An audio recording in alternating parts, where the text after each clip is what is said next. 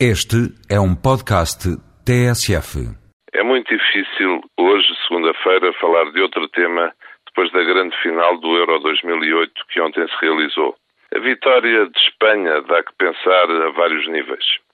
Primeiro, no que representa para um Estado tão dividido este forte momento de união em festa. De facto, é impressionante a força do desporto. Ainda para mais, neste caso, aliada à força de uma iniciativa como a da Expo 2008, há poucos dias inaugurada em Saragossa. Depois do grande ano de 1992, em que Espanha teve a organização dos Jogos Olímpicos em Barcelona, da capital europeia da cultura em Madrid e da Exposição Universal em Sevilha, este é outro grande ano para o país vizinho.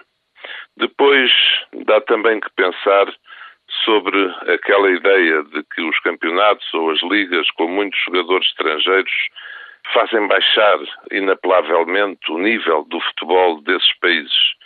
Mas tantos estrangeiros que têm a Liga Espanhola e veja-se o resultado que Espanha agora conseguiu.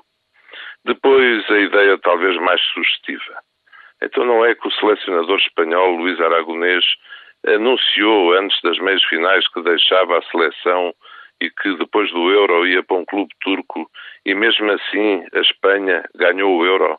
Lembram-se do grande debate que houve em Portugal por causa do anúncio de que Scolari ia para o Chelsea feito antes dos quartos de final do Euro e o debate sobre os reflexos nos resultados da seleção portuguesa? Agora, como vão os nossos grandes comentadores políticos e desportivos explicar tudo isto? Está na hora, em Portugal, de se deixar de ligar estes teóricos e más línguas de bancada, no desporto e não só. É que senão, se não deixamos de ouvir estas supostas verdades feitas, o país não anda para diante.